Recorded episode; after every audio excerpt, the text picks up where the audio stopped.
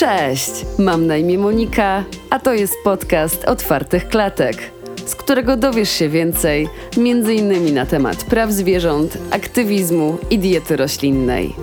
Jeśli Tobie również los zwierząt nie jest obojętny, zostań i posłuchaj.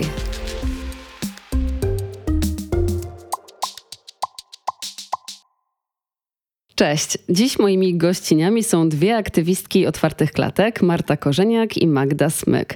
Różni je to, że Marta jest zatrudniona w organizacji, a Magda działa jako wolontariuszka. Cześć dziewczyny. Cześć. Cześć. Na początek chciałabym zadać każdej z Was pytanie, jak zaczęła się Wasza aktywność na rzecz zwierząt i dlaczego wybrałyście działanie w otwartych klatkach? Marta, może Ty zaczniesz. Mm, ja zaczęłam działać w otwartych klatkach około trzech lat temu, najpierw jako wolontariuszka. I stało się to po tym, jak obejrzałam film dokumentalny Klatki, który pokazuje um, rzeczywistość przemysłu futrzarskiego w Polsce i w Europie, który został właśnie zrealizowany przez aktywistów otwartych klatek. I po tym filmie po prostu poczułam dużą potrzebę um, dołączenia do takiej organizacji i, i, takie poczucie, że muszę coś więcej zrobić e, niż robiłam do tej pory w kierunku e, działania na rzecz zwierząt. Mm, a dlaczego otwarte klatki? To, to myślę, że po pierwsze właśnie ten film na pewno zadziałał tutaj mocno na moją decyzję, ale śledziłam też już wcześniej działania otwartych klatek przez kilka lat, e, głównie w social mediach i widziałam, że robią dobrą robotę, więc też wiedziałam, że jeśli dołączę do tej akurat organizacji, to, e, no to będzie to po prostu dobra decyzja i będzie to dobre miejsce do działania dla zwierząt. Super. Magda, a ty? U mnie cała historia e, w ogóle związana z prawami zwierząt e, i działaniem na ich rzecz e, rozpoczęła się w, w momencie, kiedy miałam 12 lat.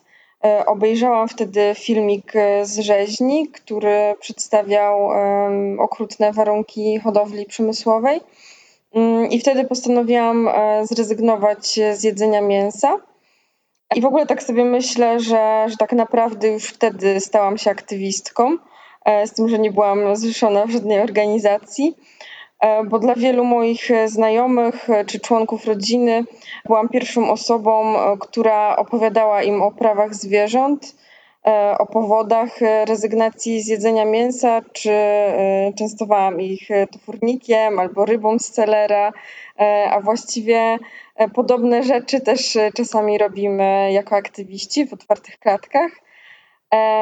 A działanie dla zwierząt w organizacji było dla mnie kolejnym e, naturalnym krokiem po przejściu na dietę roślinną w kierunku empatyzowania ze zwierzętami hodowlanymi i też zaznaczenia mojej niezgody na, na rzeczywistość i na to, jakie okrucieństwo spotyka zwierzęta. Mm, e, otwarte klatki e, dlatego, e, że głos tej organizacji wydał mi się najbardziej racjonalny i, i te działania, które, mm, które widziałam, że aktywiści podejmują, skuteczne, ale też nastawione na systemowe zmiany. Mm, a przed dołączeniem do organizacji wybrałam się na jedną z pierwszych wrocławskich Veganmanii E, czyli festiwalu poświęconego e, promocji e, diety roślinnej.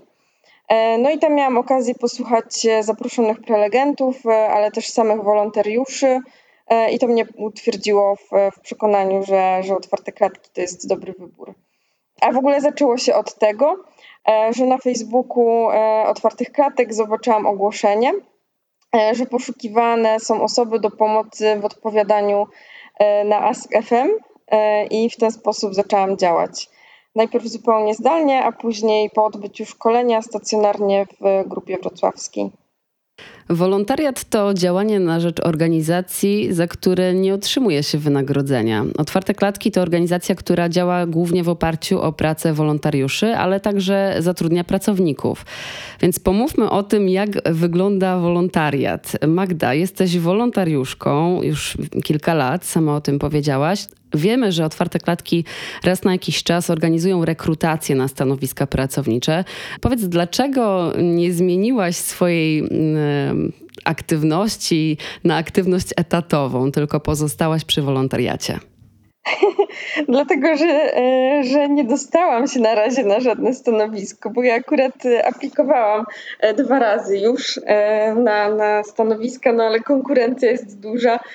Wszyscy wolontariusze są mocno zaangażowani i też są po prostu osoby, które są wyskilowane w, rzeczach, które robią, więc na razie się nie udało. E, ale działam już 7 lat i mm, to, to, że nie udało mi się dostać na stanowisko, nie zniechęca mnie w, w działaniach. Pierwszym powodem była chęć pomocy właśnie e, i wiedziałam, że jako weganka i wtedy też e, kucharka w roślinnej knajpie mam wiedzę, którą mogę przekazywać innym osobom i dlatego się zdecydowałam na, na wolontariat. Marta, ty jesteś zatrudniona w organizacji. Czym się różni praca w organizacji od wolontariatu? I dlaczego zdecydowałaś się aplikować po swoim rocznym okresie bycia wolontariuszką? Praca w otwartych klatkach różni się od wolontariatu tym, że po prostu robimy wolontariat jako swoją pracę, to znaczy na pełen etat e, robimy te rzeczy, które normalnie robilibyśmy w ramach e, wolontariatu i myślę, że jest to super możliwość. Myślę, że to jest w ogóle bardzo potrzebne w takiej rozrastającej się organizacji prozwierzęcej, ponieważ pracy nie ubywa, wręcz przeciwnie, zawsze jest coś do zrobienia, więc im więcej mamy osób, które mogą to robić po prostu na pełen etat, e, tym więcej pracy jesteśmy w stanie wykonać i tym samym tym skuteczniej możemy działać dla zwierząt. Ja zanim zaczęłam pracę w otwartych klatkach, byłam wolontariuszką przez rok mm, i w, też aplikowałam kilkukrotnie na różne stanowiska, zanim dostałam pracę.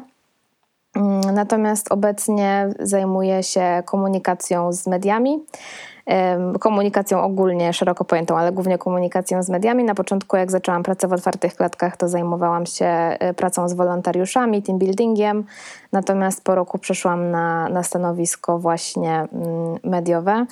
E, no i myślę, że w, zarówno, znaczy to, to, co wspomniałaś Monika, że wolontariusze to jest taka siła naszej organizacji myślę, że bez wolontariatu na pewno byśmy nie byli tu, gdzie jesteśmy jako organizacja. Myślę, że mamy wspaniałych wolontariuszy, ale też cieszy mnie właśnie, że z każdym rokiem przybywa nam osób zatrudnionych na pełen etat, bo to są właśnie osoby, które poświęciły e, wcześniej dużo czasu i energii swojej na no, na świetną robotę dla zwierząt, która, która była wykonywana w ramach wolontariatu. Także bardzo się cieszę, że idziemy też w tym kierunku i, e, i coraz więcej osób ma też możliwość pracować w otwartych klatkach. Opowiedz jeszcze, w jakie projekty jesteś zaangażowana? Jak wygląda Twój typowy dzień pracy? Ja mam dosyć specyficzną pracę z tego względu, że właśnie pracuję z mediami, co oznacza, że muszę się poniekąd orientować w każdej z naszych kampanii. W tym momencie w otwartych klatkach pracuje około 40 osób, tam trochę poniżej 40 osób e, i mamy osoby zarówno pracujące przy konkretnych kampaniach, jak i właśnie takie osoby jak ja, które bardziej e, koordynują pewne grupy zadaniowe. E, no i akurat jak chodzi o media, to ja mam dwa zespoły, które koordynuję. To jest nasz zespół mediowy, który zajmuje się komunikacją z mediami ogólnopolsko i koordynuje także zespół tak zwany public speakingowy. To jest zespół, który ćwiczy wspólnie umiejętności związane z wystąpieniami publicznymi, które poniekąd też się wiążą właśnie z wypowiedziami e, do mediów. Mój dzień pracy tak naprawdę zależy od tego, co się akurat dzieje w organizacji. Są dni, kiedy zajmuję się typowo takimi koordynacyjnymi, administracyjnymi rzeczami, jak tworzenie artykułów pomocniczych dla, dla naszych aktywistów, czy poszerzanie naszej bazy mediów, e, wysyłanie bieżących informacji prasowych. Natomiast są takie sytuacje, w których trzeba reagować szybko, w których e, bardziej działam pod presją czasu, kiedy na przykład no, coś takiego dużego się wydarza, tak jak we wrześniu na przykład publikowaliśmy nasze śledztwo z fermy Norek w Góreczkach. E, chwilę później została ogłoszona piątka dla zwierząt. To był taki okres kilku tygodni, gdzie intensywnie też z mediami pracowaliśmy na bieżąco z tym konkretnym tematem. E, więc to tak naprawdę zależy właśnie od tego, co się dzieje. Na pewno taką charakterystyczną rzeczą dla, dla tego, co ja robię, jest to, że muszę się orientować w każdej z kampanii, muszę być na bieżąco z tym, co się dzieje w każdej e, kampanii, znać mniej więcej ich strategię, ich plany, po to, żeby móc też zaplanować e, promocję tych działań w mediach. Myślę, że ogólnie obecność w mediach jest bardzo istotna dla każdej firmy, ale jeszcze bardziej dla organizacji pozarządowej, no bo dzięki mediom możemy docierać do znacznie szerszego grona odbiorców i też możemy docierać do różnych um, odbiorców, ponieważ czasami wysyłamy informacje do mediów takich ogólnopolskich, informacyjnych, czasami do mediów ekonomicznych, do kulinarnych, gospodarczych, rolniczych e, i do każdych mediów uderzamy z trochę innym przekazem. Więc to jest o tyle fajne, że każdą z naszych kampanii jesteśmy w stanie wypromować w trochę inny sposób i dotrzeć do, e, do większej liczby osób, co jest zawsze cenne bardzo. Powiedziałaś, że zatrudnione jest 40 osób, a wiesz, ilu wolontariuszy aktywnie działa na rzecz organizacji? No, kilkaset. Nie wiem, ile w tym momencie mamy, ponieważ to się w, też zmienia dosyć płynnie, ale myślę, że około w, pomiędzy 200 a 300 osób y, działa na wolontariacie, więc jest zdecydowanie więcej. Dlaczego więc otwarte klatki zatrudniają aktywistów na pełen etat? Jak to pomaga zwierzętom i dlaczego jest to ważne?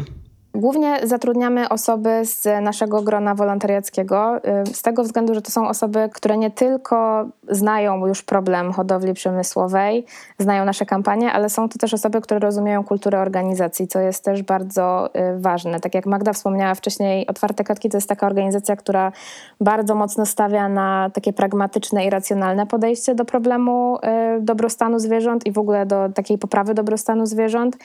E, więc to wybieranie czy, zatrudnianie osób spośród naszych aktywistów to ma na celu właśnie upewnienie się, że te osoby dobrze rozumieją to, jak działamy.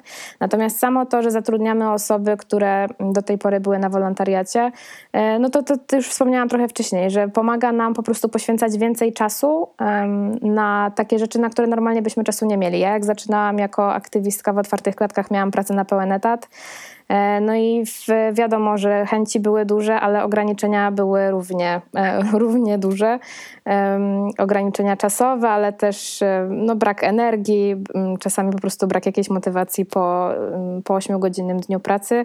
Więc w momencie, kiedy zatrudniamy te osoby na pełen etat, to mamy pewność, że to są osoby, które poświęcą po prostu te kilkadziesiąt godzin w tygodniu na rozwijanie swoich konkretnych kampanii czy, czy działek, no i tym samym na rozwój organizacji, co pozwala nam później nie tylko na rozwijanie organizacji w Polsce, ale też e, za granicą, ponieważ część z naszych osób zatrudnionych na pełen etat też z czasem po prostu przechodzi dalej rozwijać ruch w, w innych krajach. To znaczy, nie, ty, nie tylko zostaje, zostawiamy te nasze działania w Polsce, ale też współpracujemy z naszymi oddziałami za granicą i rozwijamy te oddziały i rozwijamy ruch w całej Europie i, i globalnie. Więc no, to jest taka duża drabinka, po której pomału, pomału się wspinamy, żeby lepiej było zwierzętom nie tylko w Polsce, ale właśnie też na całym świecie. Magdo, a jak wygląda Twój dzień, tydzień, miesiąc pracy i wolontariatu? Jak wygląda Twój wolontariat? Czy pracujesz zawodowo? Ile czasu przeznaczasz na działania dla organizacji?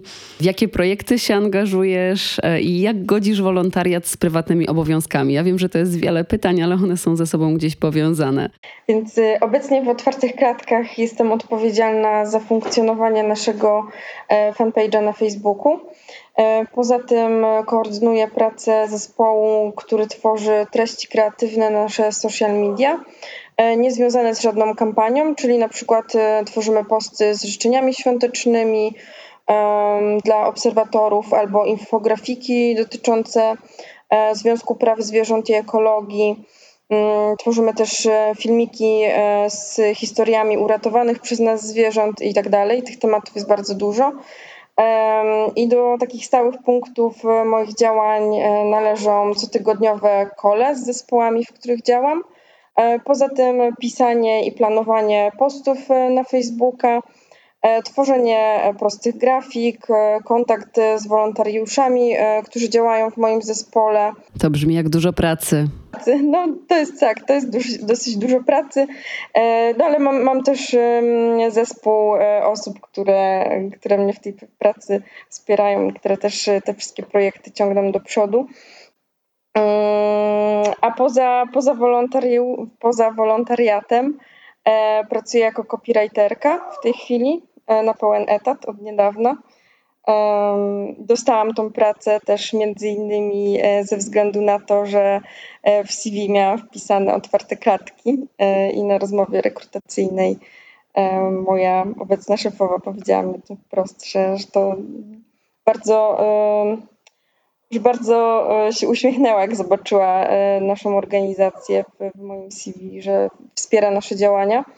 Mm, no a poza tym też, też na co dzień w otwartych klatkach zajmuję się pisaniem tekstów, więc, więc to na pewno mi um, pomogło zdobyć pierwsze doświadczenie. Um, i działanie w social mediach daje, daje dużą elastyczność, więc e, zajmuję się swoimi obowiązkami tak naprawdę w wolnych chwilach e, i poświęcam na to od e, kwadransa, myślę, że do 4 godzin dziennie. Czasami to jest cały dzień, jak mamy akurat zjazd marketingowy, ale to social mediowy albo marketingowy. Wcześniej też działam w grupie marketingowej, no ale to, to, to się dzieje raz w roku. I dużym plusem e, dla mnie jest też to, że mm, jeśli w moim prywatnym życiu dzieją się rzeczy, którym muszę poświęcić dużo uwagi, to mogę oddelegować zadania związane z wolontariatem innym aktywistom albo właśnie osobom zatrudnionym i jeszcze nigdy nie miałam z tym problemu, więc, więc tak naprawdę nie jest mi trudno godzić wolontariat z prywatnymi obowiązkami w tej chwili. Plusy i minusy aktywizmu i wolontariatu. Mm, dziewczyny, co według Was daje praca na rzecz zwierząt? Jakie są niedogodności? Może jest to stres związany z pracą no, przy dość trudnych e, i obciążających emocjonalnie tematach? E, co jest najwspanialsze w pracy, wolontariacie? Może to ludzie, może to świadomość realnego wkładu na rzecz tych, którzy sami o swój los nie są w stanie walczyć. Mm, Marta, może ty zaczniesz. Myślę, że na pewno jest więcej plusów niż minusów, ale to może zacznę od tych e, trudniejszych, mniej przyjemnych i przejdziemy sobie potem do tych przyjemnych e, stron aktywizmu, przynajmniej z mojej perspektywy. Na pewno e, jakieś takie trudności, z którymi ja przynajmniej się zmagam od samego początku swojego aktywizmu, to jest no po pierwsze na pewno takie taki mm, bliski kontakt z cierpieniem zwierząt, aczkolwiek e, myślę, że im dłużej się działa, tym bardziej się tak trochę uodparnia na to. W, oczywiście w dalszym ciągu nas to dotyka, natomiast na pewno nie, ja przynajmniej już nie reaguję tak emocjonalnie jak na samym początku, kiedy e, kiedy to cierpienie widzę, pośrednio lub bezpośrednio. No na pewno jest to jakiś taki czynnik stresowy. Druga rzecz to myślę, że jest też na nas taka duża presja, żeby działać skutecznie i żeby być jak najbardziej produktywnymi aktywistami i aktywistkami, z tego względu, że ogólnie organizacji prozwierzęcych jest mało, a organizacji prozwierzęcych zajmujących się zwierzętami hodowlanymi jest jeszcze mniej. Więc wszystkie działania, które, które podejmujemy, cały czas, który chcemy też poświęcić na te działania, powinien być wykorzystany jak najlepiej. Dodatkowo dochodzi też fakt, że działamy tak naprawdę nie tylko w swoim imieniu i w imieniu organizacji, ale działamy też w imieniu wszystkich osób, które nas wspierają, dzięki którym w ogóle możemy działać na rzecz zwierząt. Więc no ja czasami się łapię na tym, że to, to mnie mocno stresuje, że wiem, że tam gdzieś są ludzie, którzy polegają na mnie i na innych osobach, które działają w otwartych klatkach, że my po prostu wprowadzimy realne zmiany dla zwierząt. Mm, więc to jest też takie, mm, no po prostu ma się tego świadomość i czasem to może człowieka zestresować. A trzecia rzecz, z którą ja się zmagam i myślę, że też dużo osób się zmaga, mm, to jest um, syndrom oszusta I, i to poczucie, że się jest po prostu niewystarczająco y, dobrą, żeby się działać dla zwierząt. I myślę, że to jest ogólnie dosyć, y, dosyć powszechny problem nie tylko w aktywizmie na rzecz zwierząt, ale obstawiam, że ogólnie w aktywizmie i i cały czas nam się wydaje, że są osoby, które by zrobiły lepiej to, co my robimy. Mm, no i to jest e, faktycznie też takie mocno problematyczne. Natomiast jak chodzi o pozytywne strony, no to na pewno jest ich dużo więcej. Mm, przede wszystkim taka praca na rzecz zwierząt daje mnóstwo satysfakcji e, w momencie, kiedy, kiedy są jakieś małe zwycięstwa, ale nie tylko. Myślę, że jest to taka praca, która jest satysfakcjonująca na co dzień, ponieważ mamy tą świadomość, że po prostu robimy coś dobrego, e, walczymy o jakiś większy cel i, w, no i tak naprawdę dążymy konsekwentnie do, mm, do pomocy zwierzętom i do polepszenia ich losu. Na pewno dużym plusem jest to, że otaczamy się ludźmi, którzy mają ten sam cel, którzy wyznają te same wartości co my. E, to na pewno ułatwia i, i motywuje do działania. E, no i myślę, że w, daje duże poczucie sensu w życiu. Ja wcześniej mogę na swoim przykładzie powiedzieć, że wcześniej przed otwartymi klatkami pracowałam w korporacji, gdzie przez 8,5 godziny dziennie wklepywałam po prostu w komputer jakieś dane, które z mojego punktu widzenia po prostu nic nie znaczyły. E, no i jak zaczęłam pracę w otwartych klatkach, no to, to poczułam, że faktycznie praca może być przyjemna, może dawać dużo przyjemności i, i, i, bardzo rozwijać przede wszystkim. To jest też bardzo rozwijające mm, działanie dla zwierząt. E, także myślę, że na pewno, na pewno nie jest to łatwa praca, ale w, właśnie to poczucie satysfakcji i takiej nagrody za to, że, że działamy w ten sposób, na pewno jest tego warte. Mm, to ja zacznę w podobnej e, kolejności. E, minusy dla mnie są takie, że czasami bardzo długo musimy czekać na efekty naszych działań. E, na przykład e, w zeszłym roku byliśmy bardzo blisko wprowadzenia zakazu hodowli zwierząt futerkowych w Polsce. Niestety politycy na razie wycofali się z tego projektu. No i to bywa frustrujące. Działam głównie w internecie, więc dla mnie dużym minusem są też zmieniające się algorytmy. E, często długo pracujemy nad jakimś wpisem albo filmem, e, a w efekcie widzi go 200 osób, co jak e, na nasze normalne, standardowe zasięgi jest bardzo mało. A jeżeli chodzi o plusy, to dla mnie najfajniejszym momentem jest obserwowanie uratowanych zwierząt z ferm przemysłowych albo informacja, że kolejna wielka sieć sklepów zdecydowała się wycofać ze sprzedaży jajka trójki, albo naturalne futra z kolekcji ubrań e, i, i poczucie, że jest się częścią te, tej pozytywnej zmiany dla milionów e, zwierząt, które tam są i czują. E, I szczerze mówiąc, trudno mi sobie w ogóle wyobrazić, że mogłabym nie działać na rzecz zwierząt. Myślę, że to doświadczenie mnie bardzo ukształtowało i z jednej strony wpływa na moje osobiste życie, a z drugiej strony zmienia się wraz ze mną, e, bo początkowo angażowałam się na przykład w, w dużo takich działań, które promowały dietę roślinną e, i wtedy też gotowałam w wegańskiej knajpie.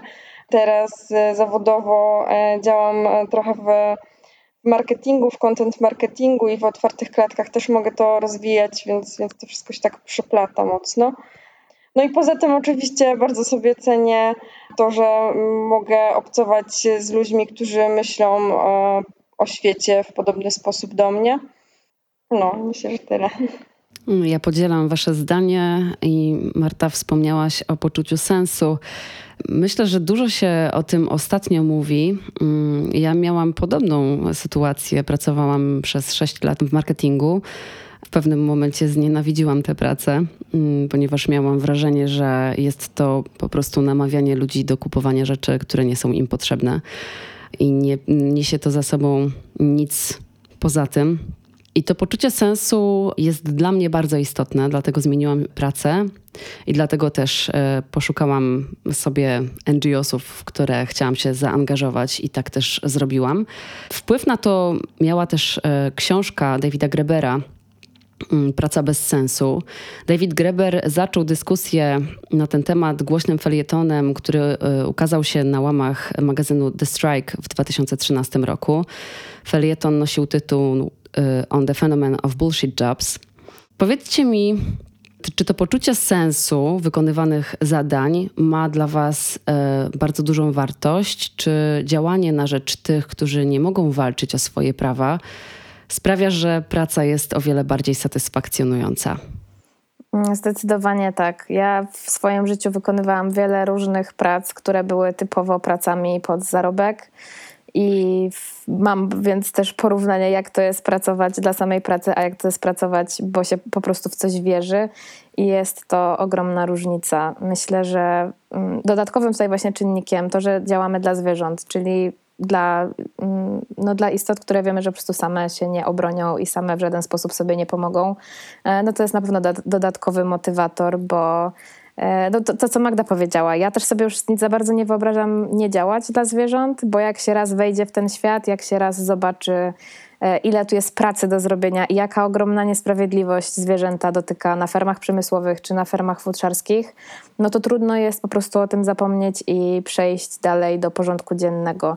Więc ja jestem bardzo wdzięczna, że w ogóle dołączyłam do otwartych klatek y, i myślę, że mm, no jeżeli właśnie w, myślę, że to jest super, mm, super opcja dla każdej osoby, której dobro zwierząt leży na sercu i jest mnóstwo ścieżek rozwoju w, na różnych płaszczyznach. Więc e, zachęcam też wszystkie osoby, które teraz tego słuchają i się zastanawiają, czy warto, naprawdę warto. Mm, ja też zdecydowanie mam e, poczucie, że mm, wolontariat ma sens. E, I właściwie ja sobie o tym myślę, że to nie jest e, tylko poczucie, czyli coś niemierzalnego, ale po prostu fakty, bo nasze działania mają sens i powoli osiągamy zamierzone cele. I mówiłam też o tym przed chwileczką, ale, ale to, to jest właśnie to wycofywanie jajek, trójek z, z marketów i tak dalej. No i te cele to nie jest e, wzrost e, sprzedaży nowego modelu telefonu na przykład, tylko zmiana życia milionów zwierząt, e, które dzięki nam może być mniej bolesne. W otwartych klatkach działamy w oparciu o zasady efektywnego altruizmu. Może powiedzcie o tym, czym dla Was jest efektywny altruizm, Marta? Mm, efektywny altruizm to jest coś, co ja się zawsze śmieję, że płynie po prostu w żyłach każdego aktywisty i każdej aktywistki otwartych klatek. Dla mnie to jest w dużej mierze tak na co dzień efektywny altruizm czy efektywny aktywizm to jest po prostu zadawanie sobie zawsze pytań, czy to jest najlepszy sposób, w jaki mogę wykorzystać w tym momencie swój czas. Ogólnie jako organizacja mm, bazując na idei efektywnego altruizmu, po pierwsze koncentrujemy się na chowie przemysłowym zwierząt, na, na zwierzętach hodowanych przemysłowo. Też koncentrujemy się na tych zwierzętach, które cierpią najbardziej i jest ich najwięcej, czyli głównie koncentrujemy nasze działania na kurczakach hodowanych na mięso, na kurach nioskach. I w takim codziennym, e, w takim codziennym aktywizmie, w takim codziennym życiu ten efektywny altruizm jest może w takiej troszkę mm, pigułce stosowany. I dla mnie objawia się właśnie tym, że zawsze planując na przykład plany kwartalne, czy planując nawet swój tydzień, zastanawiam się, co w tym momencie jest największym priorytetem, jak w tym momencie najbardziej mogę pomóc zwierzętom, jakie działania, akurat w moim przypadku są działania mediowe, co najbardziej mogłoby nam w tym momencie pomóc, e, pojawiając się w mediach. Czy to jest właśnie temat, czy to jest temat kampanii antyfutrzarskiej, czy to jest e, mocniejsze pchanie do mediów tematu kampanii e, Franken-Kurczak, która koncentruje się właśnie na kurczakach, broilerach. Więc e, takie zadawanie sobie i takie świadome tworzenie planów, świadome podejmowanie działań tak, żeby wykorzystać jak najlepiej czas, energię i środki, które, które w danym momencie mamy. To, to tak bym to ze swojej strony widziała. Myślę, że Marta e, wyczerpała temat tak naprawdę. E, no i zgadzam się zupełnie, że to mm, właśnie w, w efektywnym altruizm, altruizmie chodzi o to, e, żeby mm, zastanowić się, jakie mamy umiejętności, czy też jakie umiejętności mamy, możemy nabyć, żeby jak najlepiej pomóc zwierzętom. No i też robić to nie tylko na podstawie odczuć, ale też poprzez analizę i zbieranie dowodów, e, albo na przykład e, wczytywanie się w, w raporty organizacji, e, które zajmują się mierzeniem tych efektów. Na przykład taką organizacją jest Animal Charity Evaluators. Mhm. No u mnie jest podobnie. Jak zaczęłam swój wolontariat w otwartych klatkach, to chciałam robić wszystko i być wszędzie i próbować różnych projektów. I nagle okazało się, że jestem wszędzie, e, ale nie poświęcam tyle uwagi na, każdy z tych, na każdą z tych aktywności, ile bym chciała. E, I musiałam zrobić sobie taką własną ewaluację tych zadań i e, zdecydowałam się poświęcić przede wszystkim podcastowi, wierząc w to, że będzie on miał siłę przebicia. Jest to wspaniałe nowe medium, które dociera do wielu ludzi i myślę, że dzięki temu podcastowi e, mamy szansę dotrzeć do osób, do których nie moglibyśmy dotrzeć, na przykład za pośrednictwem innych mediów społecznościowych. Także absolutnie zgadzam się z tym, co powiedziałyście. Czy według Was wolontariat jest dla każdego? Co jest wymagane, żeby działać, a co nie? Czy są jakieś elementy, które w tym przeszkadzają? Jak myślicie, Marto? Mm, myślę, że każdy może zostać aktywistą czy aktywistką, e, dopóki ma taką chęć uczenia się i chęć rozwoju.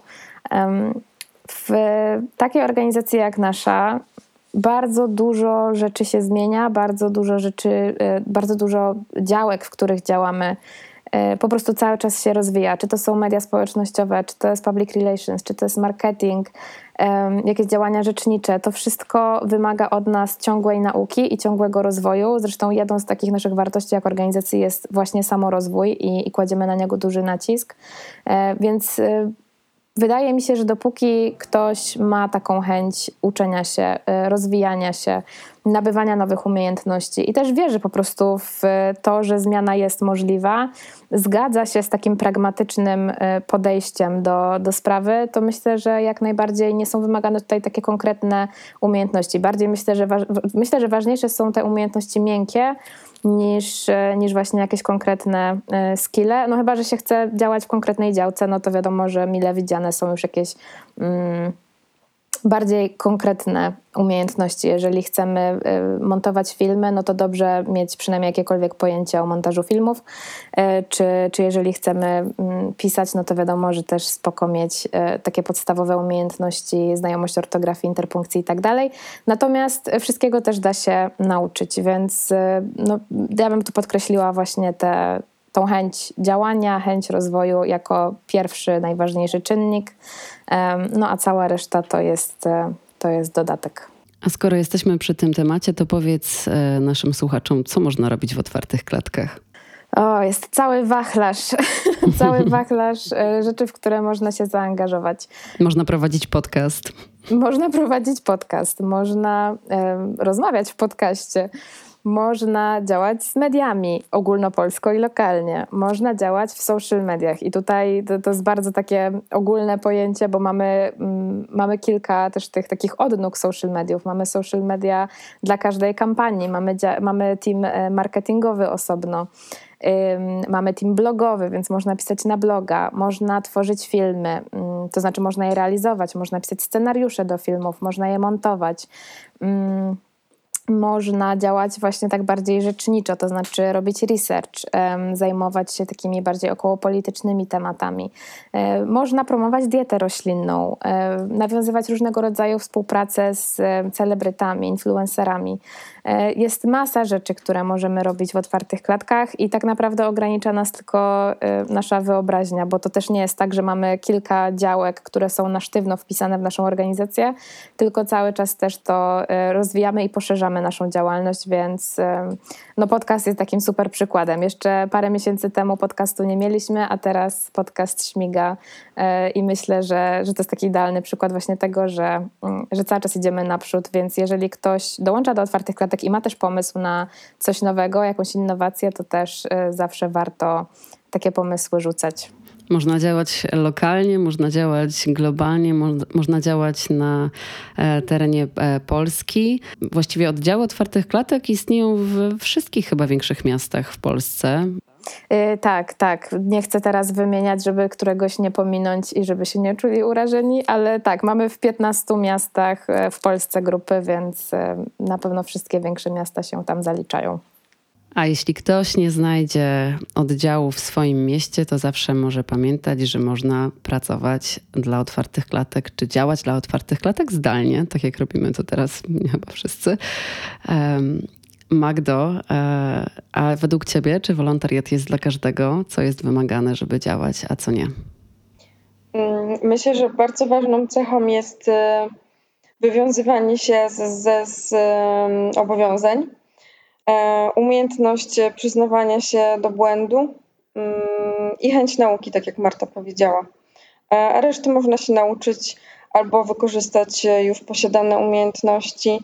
E, I myślę, że dużo trudniejszym pytaniem byłoby, czego nie można robić w otwartych klatkach, bo tak naprawdę możemy wykorzystywać wszystkie nasze pasje i, i umiejętności, żeby działać na rzeczy zwierząt.